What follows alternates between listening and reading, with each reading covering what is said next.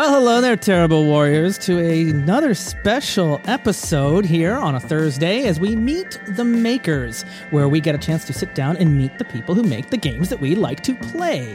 And you have already met one of these makers before. Not only uh, was he on here to talk about Necrobiotic, another successfully Kickstarted game, uh, but you have heard his voice many a time in the last few episodes in our Symbaroum campaign as Verd, the reluctant witch, guiding our siblings to the mountain of the Titans. Welcome back, Mitch Wallace. Hello, hello. Good to be here. And you have brought with you yet another maker for us to meet Pete Petruccia from yeah. the Chew role playing game Kickstarter, which you two are both uh, a part of and have put out, and you have met your goal. Congratulations! But there are still 28 days to go, and we are here talking about that Kickstarter now. We are uh, almost in real time. This is almost a live show because we're talking the very evening before I put a podcast out, and like Symbaroum, we recorded back in August, and we still have like eight more episodes to release. So there's some tiny shenanigans happening around on this podcast feed, but uh, this is uh, is at the time that it's released, uh, right here at the beginning of October. Pete, welcome to the Terrible Warriors. Before we get into Chew and get to learn all about this cool game and its setting and its system and, and all that stuff, I want to get to know you as well, uh, and and um, how perhaps you and Mitch know each other, but also what uh, got you into tabletop because everyone's got a slightly different entryway. There's there's some similarities certainly, uh, but this is um, this is a tough industry to crack uh, and to and to and to get it, making it work. So, what? Uh, tell me your tell me your beginning, your origin, your character creation story. How, how did your how did you write up that first character sheet? How did you start sure. uh, here in this hobby? What what is it about the TT and the RP and the Gs that that hooked you uh, enough that you're um you're you're you're putting your neck on the chewing chopping block here to get this game out? yeah. So I was a game store rat. So I found my first real game store beyond like comic books as a kid, um, playing Magic the Gathering when I was probably like 14 or 15. And that got me into game stores, game slash comic stores. And I saw people in the back. Uh, we did have a private room eventually, but in the beginning, they had long tables. And there was always a role playing game group because they had one GM who ran like five days a week, who was a, a living legend, if you will. uh, I don't think you'd ever hear of the person, but his name was Joe Jeckenthal III, which was oh, such an amazing name. What a name. Very regal. Yes. Yeah. Uh, and I'm pretty sure that he's been blamed for many crimes in our lives because it was one of those names you could always revert back to. Like it wasn't me; it was Joe Jeckenthal yeah, third. Yeah, yeah. It's not that he is the third in the line of names; that this is the third time he has had to change his identity. Uh, yeah, yeah, yeah a wonderful human being. But yeah, yeah, he um him with the uh, the game store was called City of Atlantis, and we had you know a lot of titles, which was cool over time. Uh, you know, they were one of those stores that tried. They like would stock new games, not just like, you know, a mm. lot of stores these days, you know, kind of pick a market and then they stick real tightly in it. Uh, so we were we were lucky that like Shadowrun and Legend of the Five Rings and Vampire and Werewolf and D and D and different editions of these games, um, you know, it was in the late 1990s, so it was before the you know the D20 and before really a lot of the indie games. Um, so we got a big variety and we tried a lot of games over time, and that that's the early early story is my fifth uh, my 12 year old saw the shadowrun second edition book at a model shop that my dad took me to and i was like dad what is that? Can i have that? What is it? And he was like no that's $25 and it's like two inches thick and you can't read so no.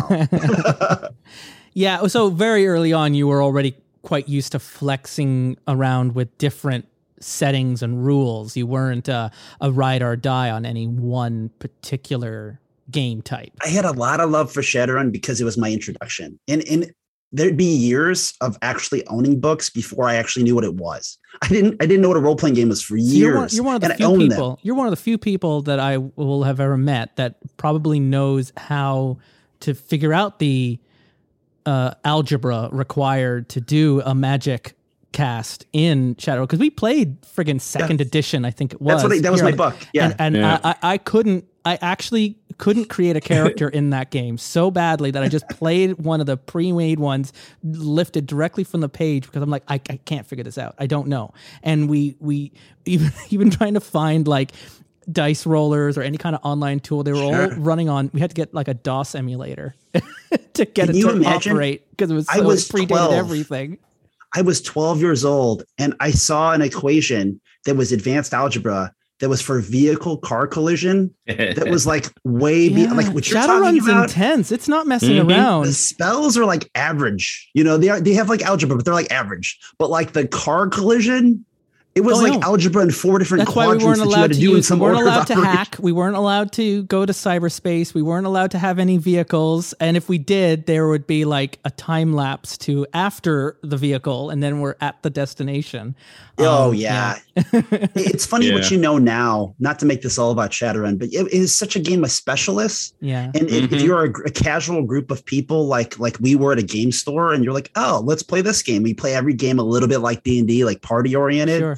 You, you suddenly realize, well, this doesn't work because like you are the hacker, and for you to do your part, you actually kind of like leave us. Yeah. And you yeah. are the you are the people you're the sniper. So again, unless you're the really bad sniper that like walks through and kills everyone with a knife and like a handgun, you're probably up there like waiting and yeah, watching. You're across the street on the roof, keeping yeah, an eye yeah. out. So yeah. real quickly, you realize this game sucks, and it's not the. It's kind of not the game. It's like you don't realize that you're supposed to not play it like D and D. It's like, the it's consequence of the genre that they're going for, right? Yeah. Like, like it's the type. It's that type of heist where you are just broken up into different roles in different places, and and you know, to its credit, you know, games have become a lot more cinematic these days. And I think oh, we're yeah. going to really talk about that with Forged in the Dark and Chew. Yeah. Um, whereas in the 90s, it was still very much still trying to simulate as if it was somehow real and trying to capture very true very yeah. gritty realist like it, it was it, it hadn't we're still holding on to the war game origins of tabletop and still mm-hmm. trying to mm-hmm. replicate the simulation of that. And and you know all the power to you if, if you want to do a simulation these games can do that. But if you want to do a kick-ass collaborative story that you wrap up in four hours with you and your buddies and, and, and you're all laughing about that great moment and it feels like a movie in your mind the simulation isn't always going to achieve that is it? No no not at all. And because the four hours right? Like that that simulation play it almost re- well one it requires like the days before cell phones yeah. when people couldn't find you, you could disappear for you days. You have to commit to it. Yeah, mm-hmm. and yeah. You, right that's that's the um you know you've you've probably looked at Burning Wheel because it's such a classic for like the indie our indie movement of the, the modern day, but like it's laughable when you open it up and you look and it's like we expect short games to be six to eight hours of like eh, six to eight no, sessions. I don't have that. Like uh, uh, Burning Wheel, that mouse guard if it falls under that umbrella, right? Yep. Yeah, and yep. like eight hours. I mean, even if even even before I had no time in my life as an adult and I was just coming off of school, you get done school at what three or four o'clock, and then you know you, you need to eat, and then you meet with your friends, and then eight hours? No, that's not happening. You got two. You have well, two, you know, maybe three. Right? And and then if you got the weekend, you've got eight hours. That's assuming your parents let you do something that wasn't violin lessons on a Saturday sure, morning. Yeah. I bring it up because that's like an indie forefather, right? Like yeah. that's the low, the early 2000s speaking. I mean, there's board games like that, like Twilight Imperium, that are like, you know, set aside a 12 hour day to play yeah. your game, which I've never completed. No one. There is no person who has ever completed that game, and if they do, no then they they're also saying they went to Woodstock and that they were at the yeah. Rolling Stone show at the shoe, and yeah, no, it it didn't happen. But the long story, obviously, from the game store roots, is that you know yeah. I disappear for years and I come back, but I've always gone to Gen Con and Origins because I'm in the Midwest. I'm by Chicago, so like since '99, I've pretty much been at like every Gen Con. Wow. So um, yeah, I would always buy like two games. In the beginning, I'd buy a bunch, but eventually I realized, hey, every year you can leave with two games because then those two games you'll you'll actually read them and you'll yeah. try to run them every year. And I've always had this healthy uh, sort of appetite for a lot of RPGs because I love them. You know, I love them, and it's coming from my game store roots. I, I love the community that came out of role playing games. I love that these we have these wonderful stories and these memories that like I, I, lost one of my friends from my my group, my gaming group when we were like teens. He died at 24. And you just realize how valuable these things are because like the stories you have are these unique memories and bonds. And then like when you lose someone, it's like now they're just mine. And it's a Mhm. weird sort of understanding of like how fickle life is, but also like how everything matters as much as it matters to you. Like your memories are gold, whether it's traveling or weightlifting or, you know, whatever's important to you. And like uh, a long time, you know, RPG role player escapist, uh, gone to um, playing tabletop, you know, it's just been like something miraculous. And you can really play it at whatever amount of depth you want, whether you want full immersion in escapism or if you just want to like, hey, let's just fuck around for a couple hours. Like, and that's uh, you can do it to taste, which is also cool. Yeah, it can scale to what you need it to be, and Yeah. uh, and and it's that collaborative aspect that that uh, there was a freedom in that when you know I, I wasn't playing Magic the Gathering or, or Warhammer games because I couldn't afford to, uh, but I could afford to jump in on a game of D and D with my friends in high school. Oh yeah, because all I needed, I didn't. I, I, I picked up a my first set of dice and paper and pencil, printed them out, and away we went. And uh, I, I never read the rules. I didn't have the rules. I just trusted that they weren't uh, conning me through the whole thing. And and it was just so interesting. And uh, uh, uh, interestingly, that D and D group then turned into an improv team. Oh, And- that's wonderful. And then that group got recruited by a teacher to be like, "Hey, you want to play Dungeons and Dragons after school?" And that was the first time we actually played like advanced Dungeons and Dragons and went into that. It was like seeing for the first time how someone outside of our group played these games with rules. And- Sure, yeah. and like and it was hard and it was challenges and it was such a different um uh feel because i i didn't have like you uh uh like a, a store or conventions it was it was Yeah. very much an island of of interest and uh and then we we, we went one time to uh some church basement to join in with a group and uh and they were so mad at us because we didn't have like our rations written down we didn't have like the exact amount of experience that we like had they earned play. Yeah. we're like no we just we're just we're we're the we're we're on night boat. We we we sail around uh, grieving. we we got our we got our frog who helps like pilot the ship. And they're like, no no, you gotta you gotta play you gotta play by these ledgers, and you gotta. It was so different, and it was so it was so interesting on just how many different ways to approach the exact same thing. I love I love what you said there too because like I, there was a Pathfinder game I played a couple years ago, and it was because I was going to local stores before I became a game designer to like kind of see what kind of other people were in my community, like who was out in my you know like who could I reach, what gaming groups could I build, like who who could I put together, and yeah. I, I found myself in Mhm. Pathfinder Society at one point, just trying to find players, right? And there was one GM who ran, you know, was the structured like uh, uh, Adventure Society. I can't remember Pathfinder Society, I think it was. And this one adventure, we totally derailed it. Like we derailed it, but like we had a blast. Like we were just supposed to walk in this house and there's supposed to be traps and it's haunted or whatever. And like we were like walking outside, looking at the windows. We were like messing with the people inside. Yeah. and afterwards, you could just tell that the person like just they got really frustrated by the end. And then when it was over, you know, even like kind of just talked down to all of us for a minute.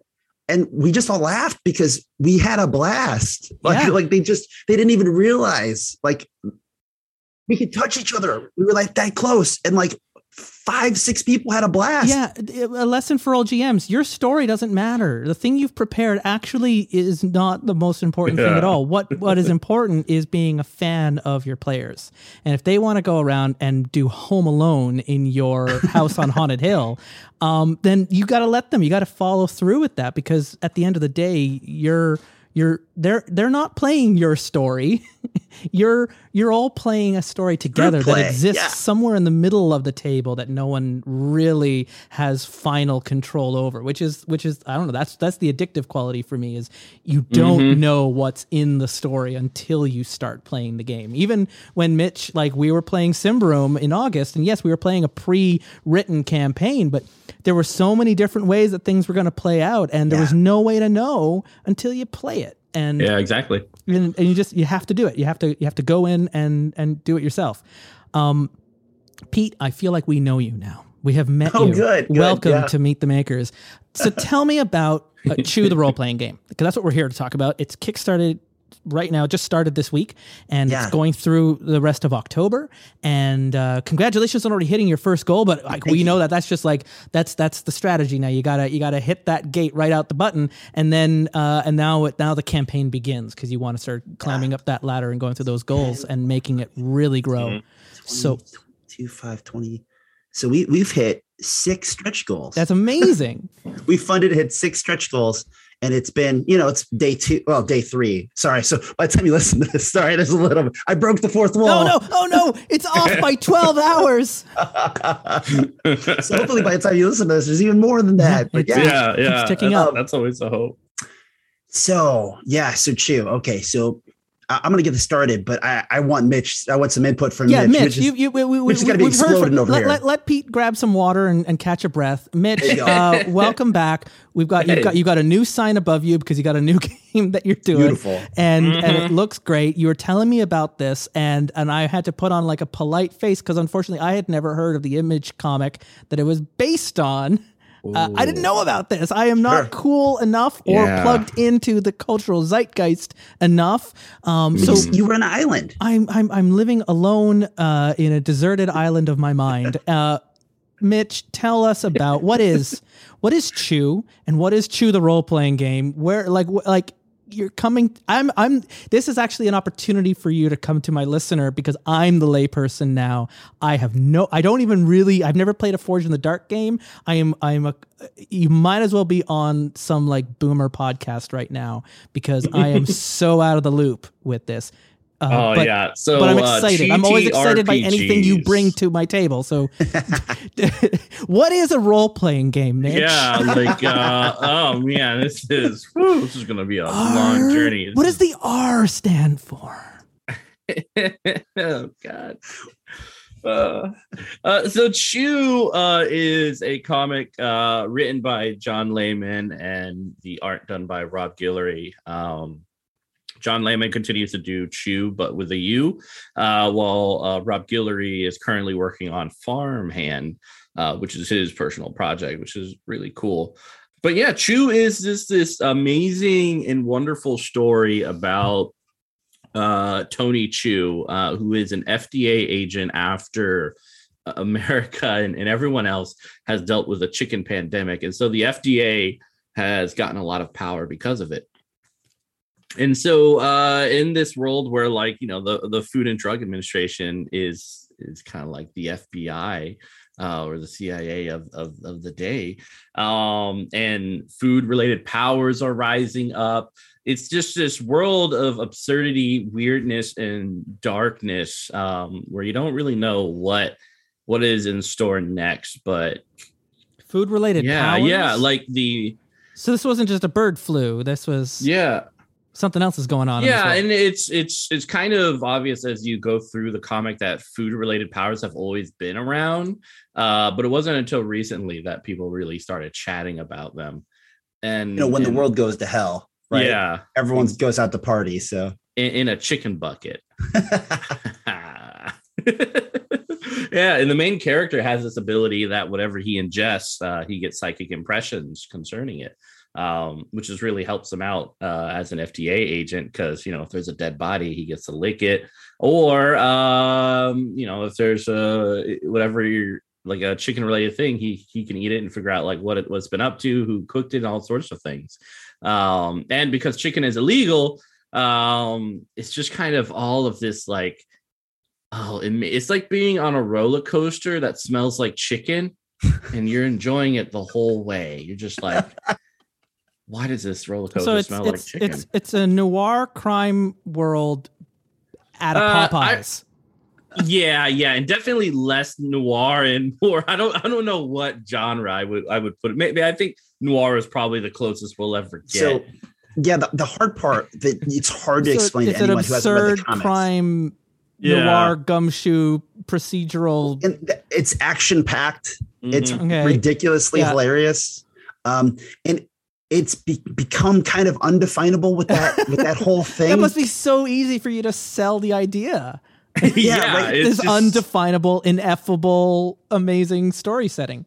yeah i'm the- i'm the, the selling point is it's weird, Mhm. right? uh, it's dark and weird. You can get that far. Yeah. Yeah, definitely. Like in in one scene, uh, you'll have uh someone who has this power of uh being like a marshmallow. Uh, and so just bouncing around and like they're chasing after him because it's like this stupid little villain. Uh, and then the next one, you're like mourning over the death of uh, a comrade in like this very surreal, uh, uh picturesque uh, image of of the characters uh, at a grave at a funeral. Um, and so you kind of go back and forth, and it's one of those things because like horror and comedy go well together, but it's really hard to do um, to make it a nice PB and J sandwich. Uh, it has to be spread just right, or else everyone's gonna hate. you know what I like to say that some of my friends uh, are like, "Dude, nobody knows what that means." Is like The Wire meets The Boys. Yeah, yeah. Because some of that police procedural, but mm-hmm. like some of like the shenanigans of like the people you're really who you care about are the people, like the cast. Like and Chew, you're the quirky investigators that are vulnerable and over the top. Even as comical. weird as the boys get, it's still real for the characters that are in it as exactly. absurd as the situations become. And gory. Like the boys yeah. brings that extreme. Like it brings that like somebody punches a hole through your body. Everyone's like trying to explain why one person ran through your girlfriend but all you're really mad is you you're like my girlfriend's gone. Everyone's just like oh sorry. Superhero ran through it. It's okay. Yeah. and like my whole life is now consumed by the need for people to understand i lost my girlfriend. Yeah. Um so yeah it's got this extreme. It's like a police procedural you know? It, it starts with that base but it's very much like these primetime shows where like the case is almost like the the movie of the week, the yeah, monster mm-hmm. of the week, and it's really the the journey of these quirky characters who also happen to be agents of the FDA and in weird situations with weird crimes going on. And for them sometimes to be juggling like, yeah, but I'm trying to get my my my 3-year-old to like recital and like that's what's important. I, I, got the videotape and I keep I've been trying yeah. to return it for seven days, but my job and they keep flying me everywhere. And like it becoming about the videotape, like for the players, like I just try to get the damn videotape back. So it's got quirky, over the top characters with serious jobs in absurd situations. And if every session doesn't feel a little like Tropic Thunder, we fail. yeah, yeah, exactly. And, it's like a weird ran... blend of the absurd with the mundane, yeah. where you have this over the top, silly scenario, but the stakes are real, grounded. Yeah um, maybe a little basic, but but mm-hmm. well, but but surrounded by everything around it. Like it's it's it's it's real and important to the character to not let their kid down for this thing that yeah. they have to do for yeah. them. But you're also dealing with this bouncing marshmallow that's making you late for it's it's definitely like dinner. It's got elements of real life, right? Like we're all juggling like our health, our work life balance, but it's so absurd that it's funny and ridiculous and one thing that to, to pick on is the food powers, right? The food powers, like nobody's invulnerable, nobody can fly. They're very like oddly specific. It's like if you and I share a meal, well, then I can read your surface thoughts. If you drink these edible foams that I put, because I'm a barista, I can suggest things. If I wear spaghetti on my head, I'm strong as strong as three men. Yeah. but as long as it's there, if the meat, each meatball that falls, I lose one person's strength. Like they're just unique in the way that like they're not always things you can use all the time to be like Superman. They're they're often things that are like, oh, I could role play my way into making something neat happen. And the player's like, what are you doing? And it's like, oh, it's a murder mystery, and you're getting us all around the table so you could reveal what happened by us eating into the main entree. And then the murderer will be at the table and they'll know we all know at the same time. Like So let's let's take a step back. We've we I think we've you've helped as strange as it is, helped describe what the Chew universe is like. So, what yeah. is the tabletop experience going to be? Because certainly, someone's listening to this and they're going to back this game. They're going to get it. You know this, Pete, by going and buying those two games a year when you're going to Gen Con. If you're the one who's going to buy a brand new game that no one's ever heard of in a setting that few people, you know, a niche setting that has like a cult following, so you can't even assume that your players are going to know they're gonna you're gonna run the game if you buy this game. yeah. So what is it like to uh, bring Chew to the table and run it? Like, is this? I mean, obviously, I know the answer is going to be yes, it's accessible. But the the idea, like, how have you found introducing this game? If it's the first time someone is introduced to Chew through this RPG, um, what what is that? What is that experience like for the for the game master? Uh, or whatever term you were using for the game master in this. It's got a very simple, very visual, very in your face, like basic investigative design. So it, it, fits a lot of the tropes that we want in a role playing game. Basic, a lot of the basic tropes, and then let's yeah. expand. Like it starts with a case. You know, that's like an adventure, a mission, just like most. Um, it starts with a uh, supervisor who probably is going to speak to you like you're a piece of dirt. Um, or that's going to be over the top, soft, and passive. It's going to be one of these ridiculously extreme bosses to give you the best and the worst of that because your boss is almost like the villain when you have a job because everybody else goes away eventually, but they never leave. It's kind of reminding me a little bit of like the setup for a paranoia game. Where sure. you have your yeah. your briefing and then you're sent off on your troubleshooting mission. Um, but not as slapstick as paranoia. yeah. And then we give you a cork board, which is like a whiteboard, but the idea is that you put post-its nice. on it. So it starts you with a pink one that says this is the case. And then you're looking in the base game as agents of the FDA, you're looking for a suspect, a method, and a motive. And we're going to, in the case file, which will probably be described to you, we're going to slap down a couple yellow post its that give you some leads, right? There, some of them are going to be ridiculous, unwarranted, or may just even be like you know, just a joke. Like literally, they're sending you on a joke because they want you to fail. Um, yeah. But some of them will have some meat on it. And what's going to happen is, is that the players, by how they choose, what they choose to investigate and how well they roll, right, with with what they're doing, they're actually leading us to what the end result is.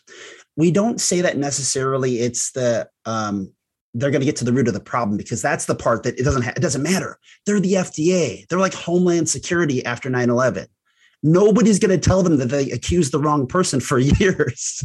and that person will be so deep in a hole, no one will ever hear them scream. Yeah. Right? So they can phone one case in, and the next one could be like near and dear to the heart. And we like that they're going to look at it from different perspectives. Like they don't all have to be bought in. You know, like most games, it's like, oh, we're going to save the princess. We're going to get revenge. Every case could just be work some people are like, yeah. You ever I played Dogs like, in the Vineyard? My lawn. Old, old, old, early game from like early 2000s. Oh, I've I've danced around it. I've been wanting to check that so out. So we we, we we played that for a while, and um, I mean, Dogs in the Vineyard has got um, uh, an, an, interesting and complicated history, even with the creator, and it's no longer available to be purchased because of some of the themes that were in the game. But at its core, you're playing these kids who are being sent into towns to solve problems, and they're being told, "Here's a book and here's a gun. Go do it." And because of their station, no one can really challenge them and no one can uh, except unless they're another watchdog they can't really uh, uh, hold you accountable or or challenge your decisions. And it kind of sounds a little bit like here with this FDA in this in this universe. Your description where, sounds really spot on. Yeah. No no one can no one can call you out on it if you're making the bad call because you're so far above the ladder and there isn't really anyone holding you accountable. There's no parallel uh, checks and balances that are well no you can't do this because these this group is going to get in your way there's no one else you're you are separate from the the the, the chain of command as it were and it, you're it frees over you here in the real world to do things that yeah you wouldn't be able to get away with normally and then and then when um, you're done that case you leave town you go to a new town and sure. all your problems are left behind you. Right. And, and who, who, do you have to answer to is yeah. you do have your supervisor and you have and your you team members. Work. Like you have to answer yeah. to the people you're working with. Yeah. So one of the, I mean, and this is like in the weeds, right? But like, especially in prolonged play, like there, as you talk to your supervisor at the end of every session and at the end of every case, you these lead to different performance ratings that you and your team have, which then can lead to you being transferred, demoted, promoted, getting more top clearance. Are the performance you know, like ratings written by other players to other players?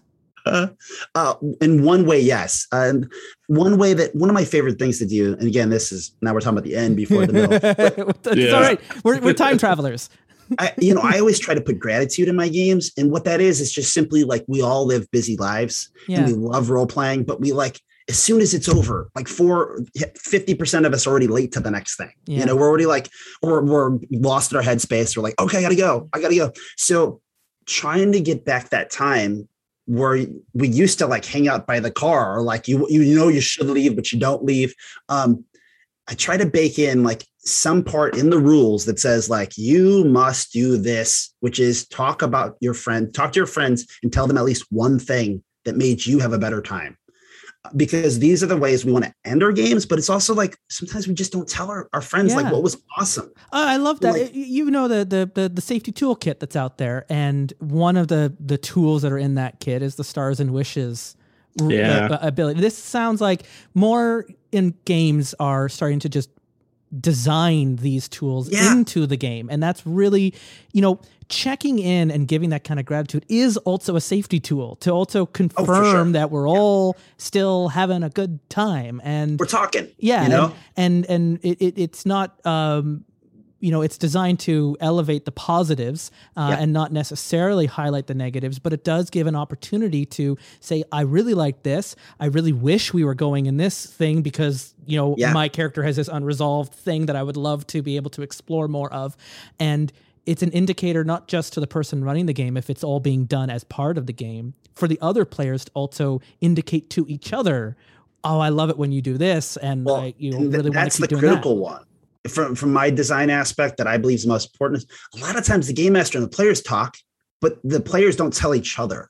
So like that it needs to be a triangle not a not a V. Mhm. Yeah, with Yeah. the gratitude, and it's probably because the game master talks to each player about the game, and the players don't necessarily talk to each other about the game. And you're trying to inspire that, but yeah, the players responding in a positive way. And like, if you used a funny voice, or if you just helped me make my character, or you talked to me like a human being, or you did some really funny, ridiculous Yeah. thing that made the session better, any of these count. And so in Chew, there's a part where you get experience for commendations or um, reprimands which because you know you, you might be reprimanding this person for what they did to your boss It's still forward progress, even if it's but it's the player saying i loved it when you Yeah. did that even though my character has to you know it's a reprimand from the boss you're still getting the same yeah I love it. Like uh, we played Spire uh, last year on the podcast, and in Spire, your characters advance whenever the city changes. It does not say if the city changes in a good or a bad way. So if you fail and everything blows up and everything's under martial law and everyone hates you, it still change. It still counts. It's still an advancement in the game. So like. Even if even when you lose, you win in a tabletop game, right? That's just that's going to be the story today, and so it is I- the I- journey I like that even like a reprimand or an accolade, uh, Mhm. it, they're both advances in their Yep. own way, right? Like they Equally both forward the story, even if it was a quote failure for your character. if you know the comics, like the characters do get demoted to like traffic. They go to the PD, they go to the FDA. Sometimes they get sent off. Oh, Sometimes because the boss hates them. I don't know sometimes the comics, but you to. told me about The Wire, and that happens all the time with characters. And McNulty getting kicked off of uh, Yep. the homicide, and he's just going to go off looking after unions over on the dock for a while on the boat. and it's our way of never mechanically hurting the character. Like it's never like you're de-leveled or your stats go down. It's because we wa- we're rewarding you for moving the story forward. Even if your performance ratings change, oh, so you have less access to stuff. But it's not any anything that like it just changes how you would play it. Right. And now maybe it's fun because like you don't have access to anything. And now we can play with that. Right. Like suddenly you're in traffic, you have no intel. Nobody's gonna come clean up your mess.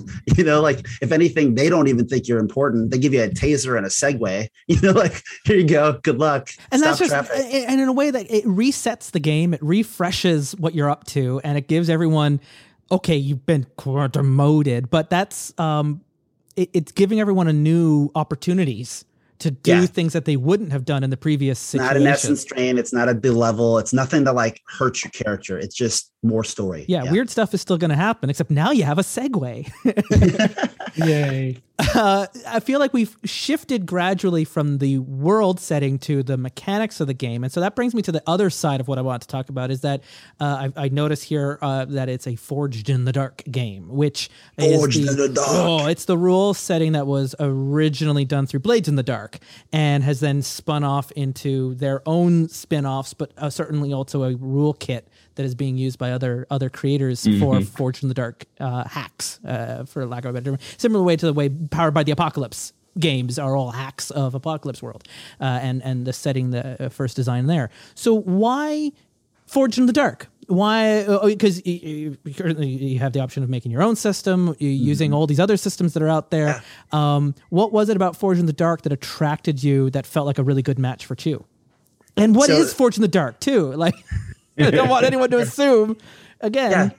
Here, I'll, I'll start with Forged in the Dark, and then I'll kick some concepts off to Mitch, so Mitch can answer Yeah, why they're yeah. cool for you. Because there's a lot of reasons. Mitch is being very patient over there, listening to our chat. I'm Mitch chilling. when we when we got the license and we talked to the creators, we were like, no, 100% we're making our own game system because as game designers, generally speaking, you're like nothing's gonna do your story, your IP, your product like like its own game. Because like we need to we need to cater and push all the buttons in the right direction that it, it's your game. Like it, yours your game is Chew. Yeah. Um, but along the way, we we found that it was it was a nice glove. It was warm and cozy. It didn't have any extra space. It wasn't too loose. It wasn't too tight. But yeah, Forged in the Dark um, was based on Powered by the Apocalypse. Um, it was John Harper who made uh, for a lot of us in the indie scene Lady Blackbird, but a lot of great one shot sort of like short procedural two page adventures. Also, the creator of Agon, uh, which just recently got a second edition. But uh, Blades in the Dark was like, hey, I've been making games for a long time. I make some pretty good games. I really think Powered by the Apocalypse is rad, but I would do these things to it. And there, there's some OSR and definitely like some procedural stuff that seems to be in John Harper's wheelhouse. Like, you know, he likes the random generation tables and stuff.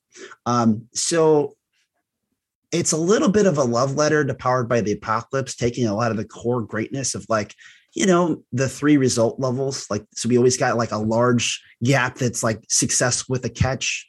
Um, that's very fiction forward, you know, in the way that like we're talking, we're, we're giving a story, but we're not we're we're not leading the players, we're letting them lead the dance, and we're kind Yeah. of watching and letting it like unfold because about the journey. Um, it's got D6s, but it uses a die pool system that's a little bit different. It'll remind you of like InSpectres. You just need one high result.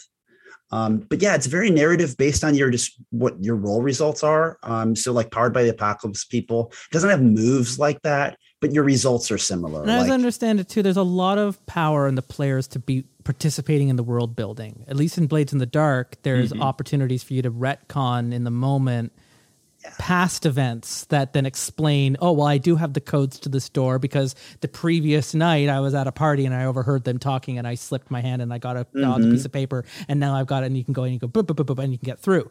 And um or or like something like that or or I, I- an example of a friend told me they were running down a hallway and there's a dead end at the end of the hallway. Oh well the night before we set the charges.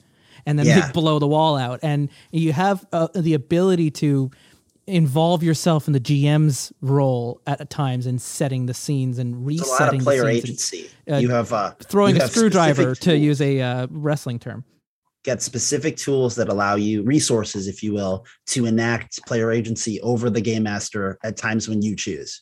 Um, so yeah, Mitch, one of the things we love is how you can go dark like Chew because you can resist. So that's a little bit what you're talking about. Can you tell them, Mitch, about resistance? Oh yeah, I mean, like, uh, I mean, whenever anything comes up that you're like, "Eh, I don't like that, uh, your boss Maybe is like, like, somebody getting shot in the head or an arm cut off, yeah, getting severed Yeah. in two by a pizza slicer, and like your entrails oozing all oh yeah over we're dealing the with ground. the food industry so everything is horrible yeah, exactly. what I'm trying to insert there is the GM can go as dark and as extreme and as far as they want, and at any point the player can then go, yeah, you know, I'm going to resist that. That's a lot. No, but you can have your cake and eat it too as the game oh so it's like a built-in X card that's like I can go baked there. into the rules of the of the game well, and I, in should, the, obviously the caveat there is, you know, I can go there if it's like within the, the yeah, within the safety Yeah. mechanics that we disclaimers and Yeah, stuff. yeah, but yeah. I, the point is like I can talk about how the sniper was set up and shot you in the head, and then you can choose whether or not that happened, and then we can pay such. So Mitch, go ahead, please. Yeah, yeah. I mean, like, and, and this happened in uh Origins. Uh, someone was picking a lock, and uh, I said, well, you know, because he failed, you know, you know, resist getting your sh- your uh your your your sh- uh, leg shot off.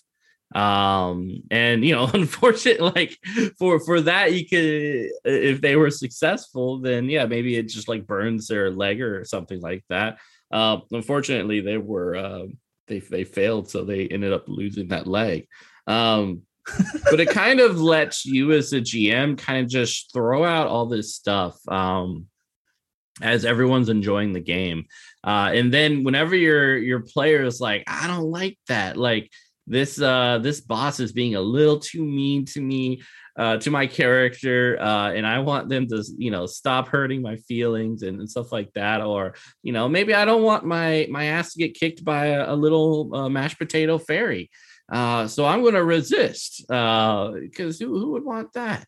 Um and that, that's pretty much like that's it right there. You you have an opportunity with your your players to uh, create more of the story, uh, despite you know, with the fact that your your characters are like, I don't like that, I want to resist this. Um, they got yeah. they have a resource. So like mm-hmm. in Blades, they have stress, but most Forged in the Dark games, there's some iteration. Like we use appetite, which is a lot yeah. like your drive to complete the case, to get to the bottom of it, your your energy levels. um, and so when you resist, it will succeed. There's no question of not or, or not if it'll succeed. Mm-hmm. You just roll to see how much it costs you. Yeah, yeah. It, so it's just play, like players know this, right? Like that's the value of it is the player knows whatever you do to me, I can stop you in your tracks and be like, no, that doesn't happen. And at worst case scenario, it's going to be reduced. Like instead of I died, you know, like I will miraculously survive, or it was a near miss, or my arm got broken instead, but I, I only fell 10 feet to the next story instead of all the way off the building. Yeah. You know. It's and it's just about that. It, it has it. baked in player agency. Yeah. Um, you mentioned flashbacks in particular, which are Blades likes the idea. You know, Blades is a heist game.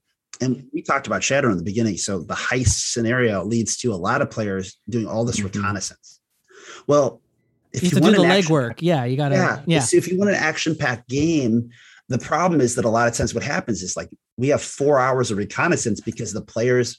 It only takes one person to be like the uh, completionist, right? Like to check everything to make sure it's mm-hmm. totally safe well, you don't want that. Nobody even wants to play when it's totally safe. There's no threat, no risk. You know, and, and, then, and, Mission Impossible never started with the legwork. It always started with the mission in progress. And then yeah, as yeah. things will happen, they would then cut away to showing you how they did it. Or like Ocean's Eleven did that all the time, right? Like, like yeah. oh, it looks like they've lost, and they go, ha bum, ba da dum, bum, bum, bum. Uh, you ever watch Leverage? They do that all the goddamn time in every single episode where they think the, the heroes have lost the fight, and then it shows you what they did 20 minutes ago when they actually swapped the briefcase out already and there was already a plan. They planned to get caught so that they could make the owner of the art museum look like a fool. Yeah. So you like you're in the same headspace as John Harper with the design. Um, he he literally was like, I wish we could just jump to the action. How do I get players to jump to the action instead of like at the table sometimes spend all this time doing all this stuff?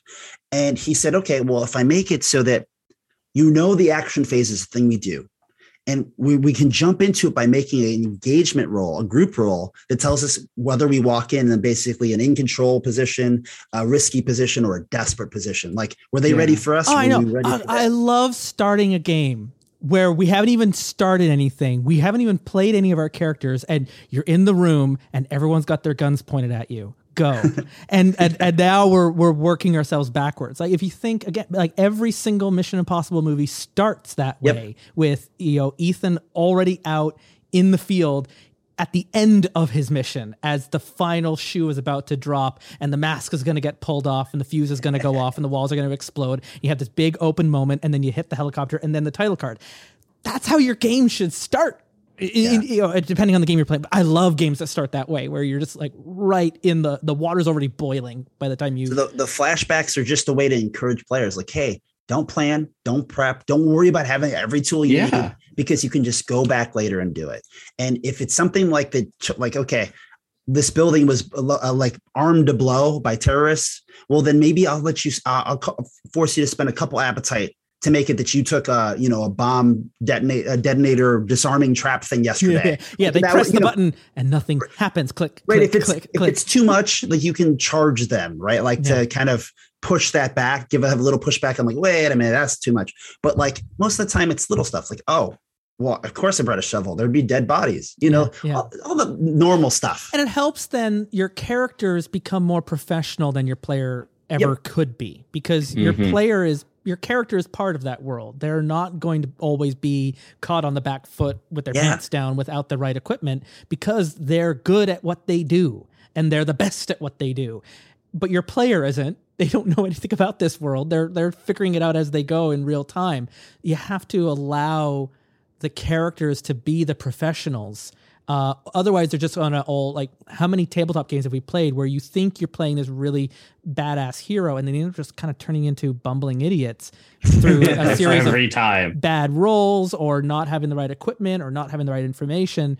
When well, no, my character should have had. Why didn't they go into a dungeon with torches? Yeah. Like that doesn't make any. Of course they'd have torches. Is that the interesting part of Yeah. our story? Is figuring out why I was dumb? Like, yeah, if it is, then that's fine. Like, we're playing that game. But if it's not, then can we like ne- not have to quit talking about? Yeah, right. Like me being a bumbling Yeah. fool. so in some some games it is it it helps the story if you let if you elevate the players and give the characters what they should have uh, Like you and, mentioned, and, do you want it to be, paranoia or competent. Shadowrun? Yeah. You know, like if it's Shadowrun, we're going to assume you're trying to be professionals here. If it's paranoia, then maybe we do talk about how you slip on a banana peel. Like that's okay. Yeah, Right. well, exactly. Well, and I mean, in Paranoia, I remember the first time I played it, I was, we were in the dark, and the first player who who is the woeful newbie who asks, "Has anyone got a flashlight?"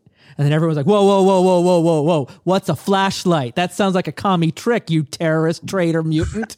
and everyone turns at you because like it was dark. I want to, and, and, and that's just wow. the game gangs up on you if you don't know what you're doing. But that's part of the comedy of it, right? And yeah. Anyways, uh, So, Mitch, you want to tell them about like position and effect because this is like the most core thing, Yes. biggest difference. Oh yeah, I mean, main centerpiece of. Oh yeah, no, Forge in the absolutely. Don't bury the lead. like- tell tell Yeah. us the creme of the no, we're, we're burying it. You're gonna have to deal with it. well, that's okay because you brought your shovel and we're gonna dig it up. Oh yeah, yeah. Going back, I got my shovel and everything. I, I mean, it, it's one of the the things that kind of happen uh, in most games in a, a very quick and instinctual way, but. Forged in the Dark um, does it in in steps uh, because you you want to communicate to the um, to the player kind of what's happening and you can kind of adjust things based on uh, people's perceptions and how the story is going. Um, and so like position and effect, you know, you have like standard, uh, well, for like, uh, for the situation, uh, you can go from like risky to like desperate and, and stuff like that. And then like what your position is, are, are you coming into the warehouse where they're doing drugs, uh, with only like, um, a curling iron uh, instead of a gun. You like forgot it at home, and you know that would be like desperate because then you got to fight a whole gang of marshmallow people uh, with with nothing but a curling iron. Uh, and, and so you communicate to the the character. I feel like that like, could be effective. Is it could be hot. But yeah, yeah. Wait a you tick. just- Turn on the heat. Yeah you communicate to the to the the player you're like hey you know you're going in this in a very pretty desperate way so it's a desperate situation um you know you got a curling iron so you, you have at least one weapon so you could either first, give them Limited effect. yeah yeah the heat button. effect. Great effect against the Uh-huh. marshmallow guys. exactly and, and so you you kind of go through what um in my opinion is kind of like this instinctual conversation that the gm is having by themselves in in most ttrpgs and you're bringing the player into it by saying this is a position that you in that you're in uh, and this is the uh, effect that your character could have on the scene. Um, and let's kind of have a conversation on i mean do you do you agree this is this is what we're going? Do you have any perks that kind of alter it? Like the hot shot and stuff is really good sometimes in desperate situations. And so being in desperate situations is kind of one of the things that they they love to do. So uh, it's just like this uh, it- it's a wonderful way to communicate kind of what's going on in the scene uh, and allow your players to engage in it and understand kind of what's at stake So to sum it up, right? Like he he totally explained it, but usually you have the conversation in your head as a game master. This is saying putting it on the table for everyone to see of like, I think the threat, I think it's risky because I'm not going to tell you what to roll. You're going to tell me what you want to roll. You're going to say, I'm going to use my guts because I think I'm just running at this headlong. I'm not really worried about the risk. It's not my training that's speaking here. I just feel like I'm confident that I can chase this guy down. I'm faster than better than them. And then I'm like, okay, well that that's why you picked the action, you know, the attribute you wanted to roll from. And then uh, I tell you that I'm thinking this is risky, which is the standard worth rolling sort of middle ground there. But I do believe that you're strong and you're faster than this guy. You don't know that. So I'm going to say that you have standard effect. But if, if I thought you were like leaps and bounds better than this person, I'm going to say you have great effect. You still got to roll, but I'm basically telling you if you roll and succeed with what you're trying to do, you're going to have a great effect. You're not not quite a critical, but it's it's it's getting closer to that, right? And we're just putting it out in front of you so you can make the choice of how you want to do it, and you you have an idea of what you're rolling for. Which some games do this more than others, right? A lot of games are like, okay, cool, it's guts, roll. But now with this conversation, you can tell me every other part of your character. You can be very descriptive. Well, my character is this power. I have an approach that I'm 100% raw. So when I'm talking to people, I'm very honest. People can see that about me. Uh, I carry a gaming laptop, and all of these things I can then you're you're telling the game master all the stuff, and then they go, "Oh, I'm sorry, you're right. That that sounds like actually it sounds like you're actually in control now, and it probably does have a great effect." Um, so you want to roll So they can talk about what it is they're going for instead of like assuming that the game the GM's right. And it also puts it in front of everyone else, so everyone else can like is encouraged to be descriptive, maybe to help, to throw in bits and pieces. There's um, a is there a moment like if you're playing with new players who might not know the system where the light switch goes on and they go oh and they realize just how much they're allowed to yes. um yeah. involve into the table and and participate in in in helping to set that table.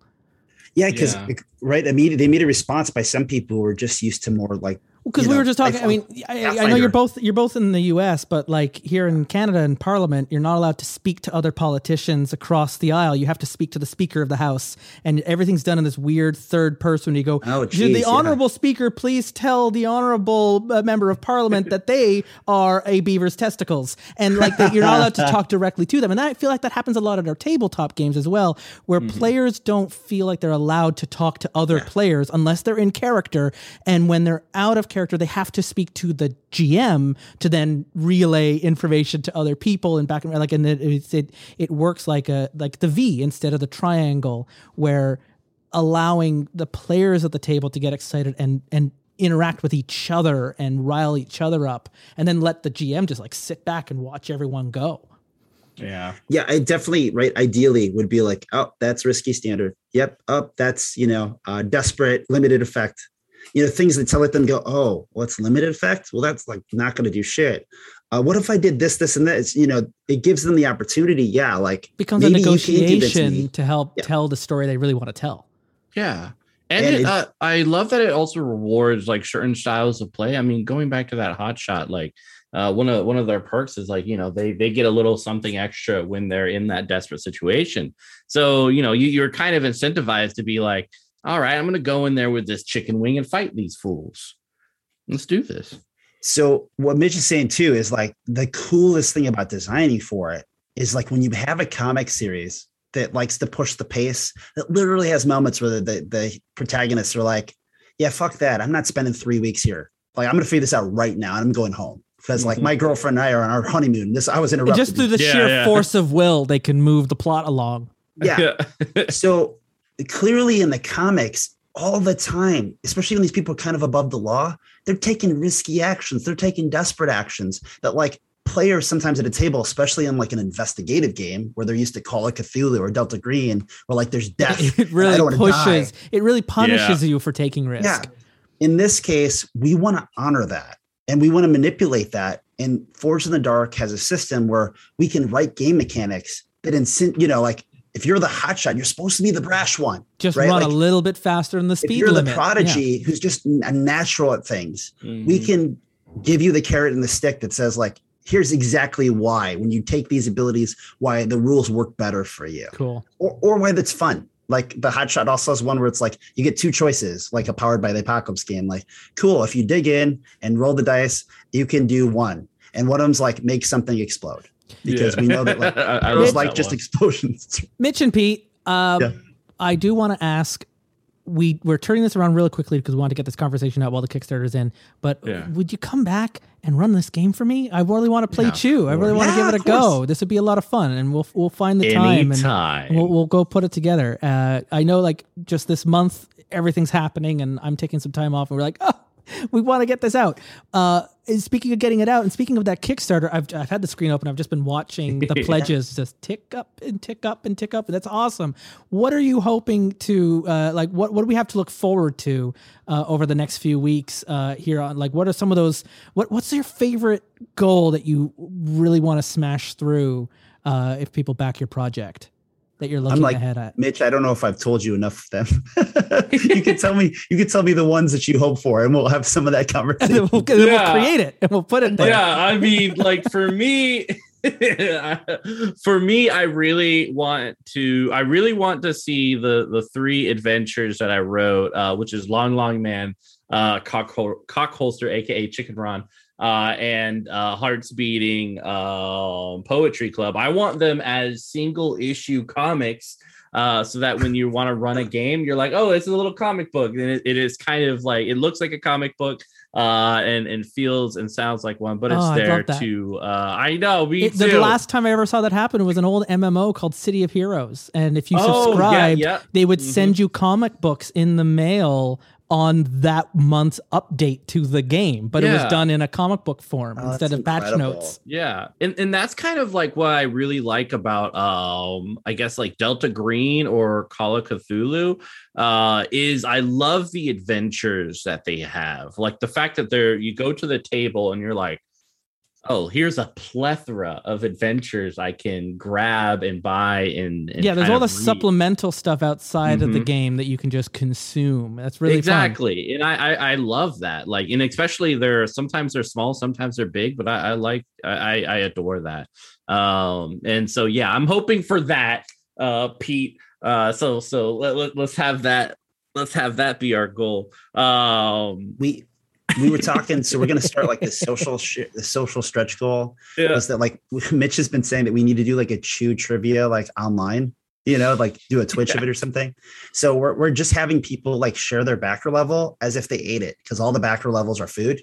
You know, so mm-hmm. it's like mm-hmm. spicy chicken wings, mother clucking chicken and waffles.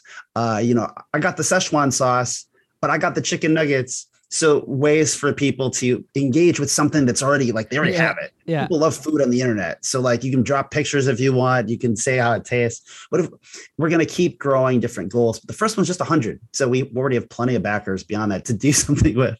But um I really want to bring the creators to Gen Con. Um, yeah. so that, that's a big one for me because one part is I think it's funny, like because we'd have like two kind of like big name comic creators sitting in a booth who like you know would be a lot of people would have no idea who they are but the people who like chew that are that meet our little venn diagram yeah. of like the chew rpg people or the people who geek out because they're like this is so cool and they go buy all the comics they're gonna be like what? They're right there? Like what are they doing at gen con? And it'll be really fun to be able to do that and just have them at a couple of key places you know there might even be other conventions where we see a large amount of backers are in one location um, but we've also had backers tell me that what they want as a stretch goal is they'd like a collected cookbook yeah. like from the backers. Oh, yes. Well, I guess a game like this would be best played around a table with a nice big platter of like fried chicken in the center, right? yeah. but, I mean, we imagine? also um uh we, we so a lot of the the one shots come with like a drinking game. Excellent. Uh, and so like I mean, having the ability. To, so you're pairing. So the the games are already paired up with drinks. Mm-hmm. Drinks and, and it, food sometimes, right? Like yeah, food, drinks. Uh, so yeah, so it's meant to like you know you know you're gonna bring Cheetos and Mountain Dew to the table anyway. Uh, but let's just make it more spicy. Some some groups have like the cook, like they eat it, they play at the, mm-hmm. the place, the, the game, the game house they play at is because like they always cook. And like what's gonna be cool is literally it could be like we know that next session there's like a turkey involved or the mashed potato golems or something. And like I, I love the idea of like how food will actually be at the table and players will be eating and playing and be like, wait a minute, like I see what you did there. Like that'll be that'll be a fun little extra added element. Mm-hmm. So, where can people go if they wish to choose their own adventure? Uh, and I've been sitting on that for like half an hour waiting for yeah, you. I'm just gonna I'm just gonna ram it down. I'm just gonna force feed that to you. Um, um, but where where should people go if they want to stay up on the Kickstarter, but also on Pete, what you're doing, Mitch, what you're doing, uh, and uh, and all that jazz. Where where should I mean? It'll be in the show notes, but no one reads the show notes. So uh, let us know where where can we uh, where can we stay in touch. Mitch, you can start.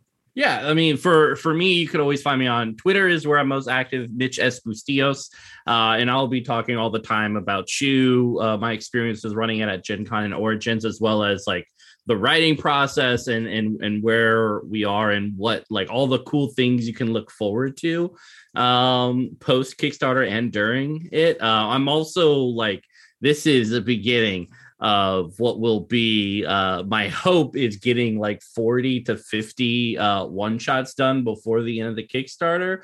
I did this with necrobiotic and i, I really want to do it with chew as well. So we're i'm i'm scheduling all of the one shots. So i'll also be letting people know like if you're interested in a game there is no reason why you can't watch one of these at least Yeah, so uh, obviously, as the game publisher, you can go to imagininggames.com. Uh, if you want to look up some basic information or find links to all the popular places like the Kickstarter page, um, we do have a Facebook group uh, for for the Imagining Games, but also for Chew. Um, so if you do want to see like daily content, you know, we'll we'll quiet down a little bit uh, over the middle. But like, if you want, you're like, I cannot get enough. Uh, and clearly, you want to follow Mitch and I, whether it's on Twitter or you know on Facebook, as we kind of forced mm-hmm. to be everywhere these days when you're promoting. But uh, and Mitch, did you say your Twitter? Yeah, yes, yeah, Mitch S. Yeah, and I'm at IG underscore Pete. So that's pretty easy. But yeah, if you're looking for the game, it's Chu the role playing game on Kickstarter. Oh, yeah. Heck yes. Well, thank you for joining us here on Meeting the Makers. I feel like we have met you. We know you now, and we know your game. And and all. I mean, congratulations on the early success, and all the best now in the weeks to come. And I'm looking forward to playing this game myself soon. We're and so excited to see people play it. It's fun. Oh, it's so yeah. much fun. Oh. I have that quiet confidence about it. Like when I tell people about it, there's like not a doubt. Hey, I'm we got to like, have you back when when the Kickstarter is done and the yep, books yep. are out and everything, and like we have to come back for the post mortem to be like, okay, now it's like done. Uh, the dinner has been served. What has that experience been like to now see it really out in the wild and yeah. uh, and and being disseminated as that was? I, I, that that that that's a conversation for the next time.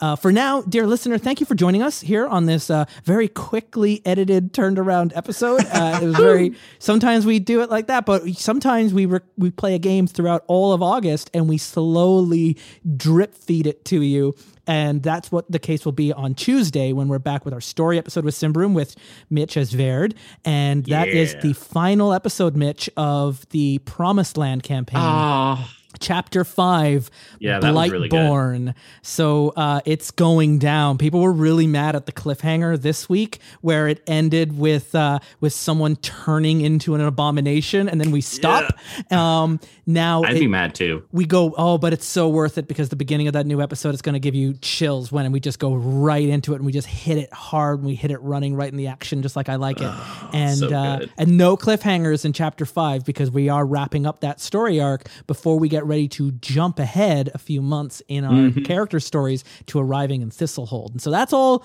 coming soon uh, with the beginning of the Wrath of the Warden campaign. Um, so anyway, that's happening on Tuesday. Stick to that. If you don't want to wait until Tuesday and you want to listen to that over the weekend, visit our Patreon page at patreon.com slash terrible warriors. The episode's up there. You can listen to that juicy, edited, musical, wonderful event. It's it's, it's there. It's available for you right now, uh, along with um, uh, all the other episodes without me doing intros and extras on them if you want to listen to them. So that's that's available in there. Uh, i also run private games on our patreon page which uh, we do once a month. We'll be setting the date for october soon. You can still sign up. There's a room at the table if you want to join us. And uh, we uh, i think we're on the fence right now about if we're going to keep with spire if we're going to switch over to Symbaroum because we've got a nice moment where we wrapped up what we were just doing. And so uh, uh, the, the, the players that join get to decide what game we run. So we'll follow their lead. So you can find all more of that at terrible DiceWarriors.com. You can check the show notes for all the links on Chu and follow us on Twitter at Dice Warriors. I'm off for the weekend. I'm going away on like a Thanksgiving extended week off of work, so we'll see if I can still stay on social media. Probably not. Uh, but for now, thank you for joining us. Thank you for joining me, Pete, and Mitch, and telling us all about Chu. And uh, we will return to you again on Tuesday with our next episode of Symbaroum. And until that time, thank you for listening be good to each other.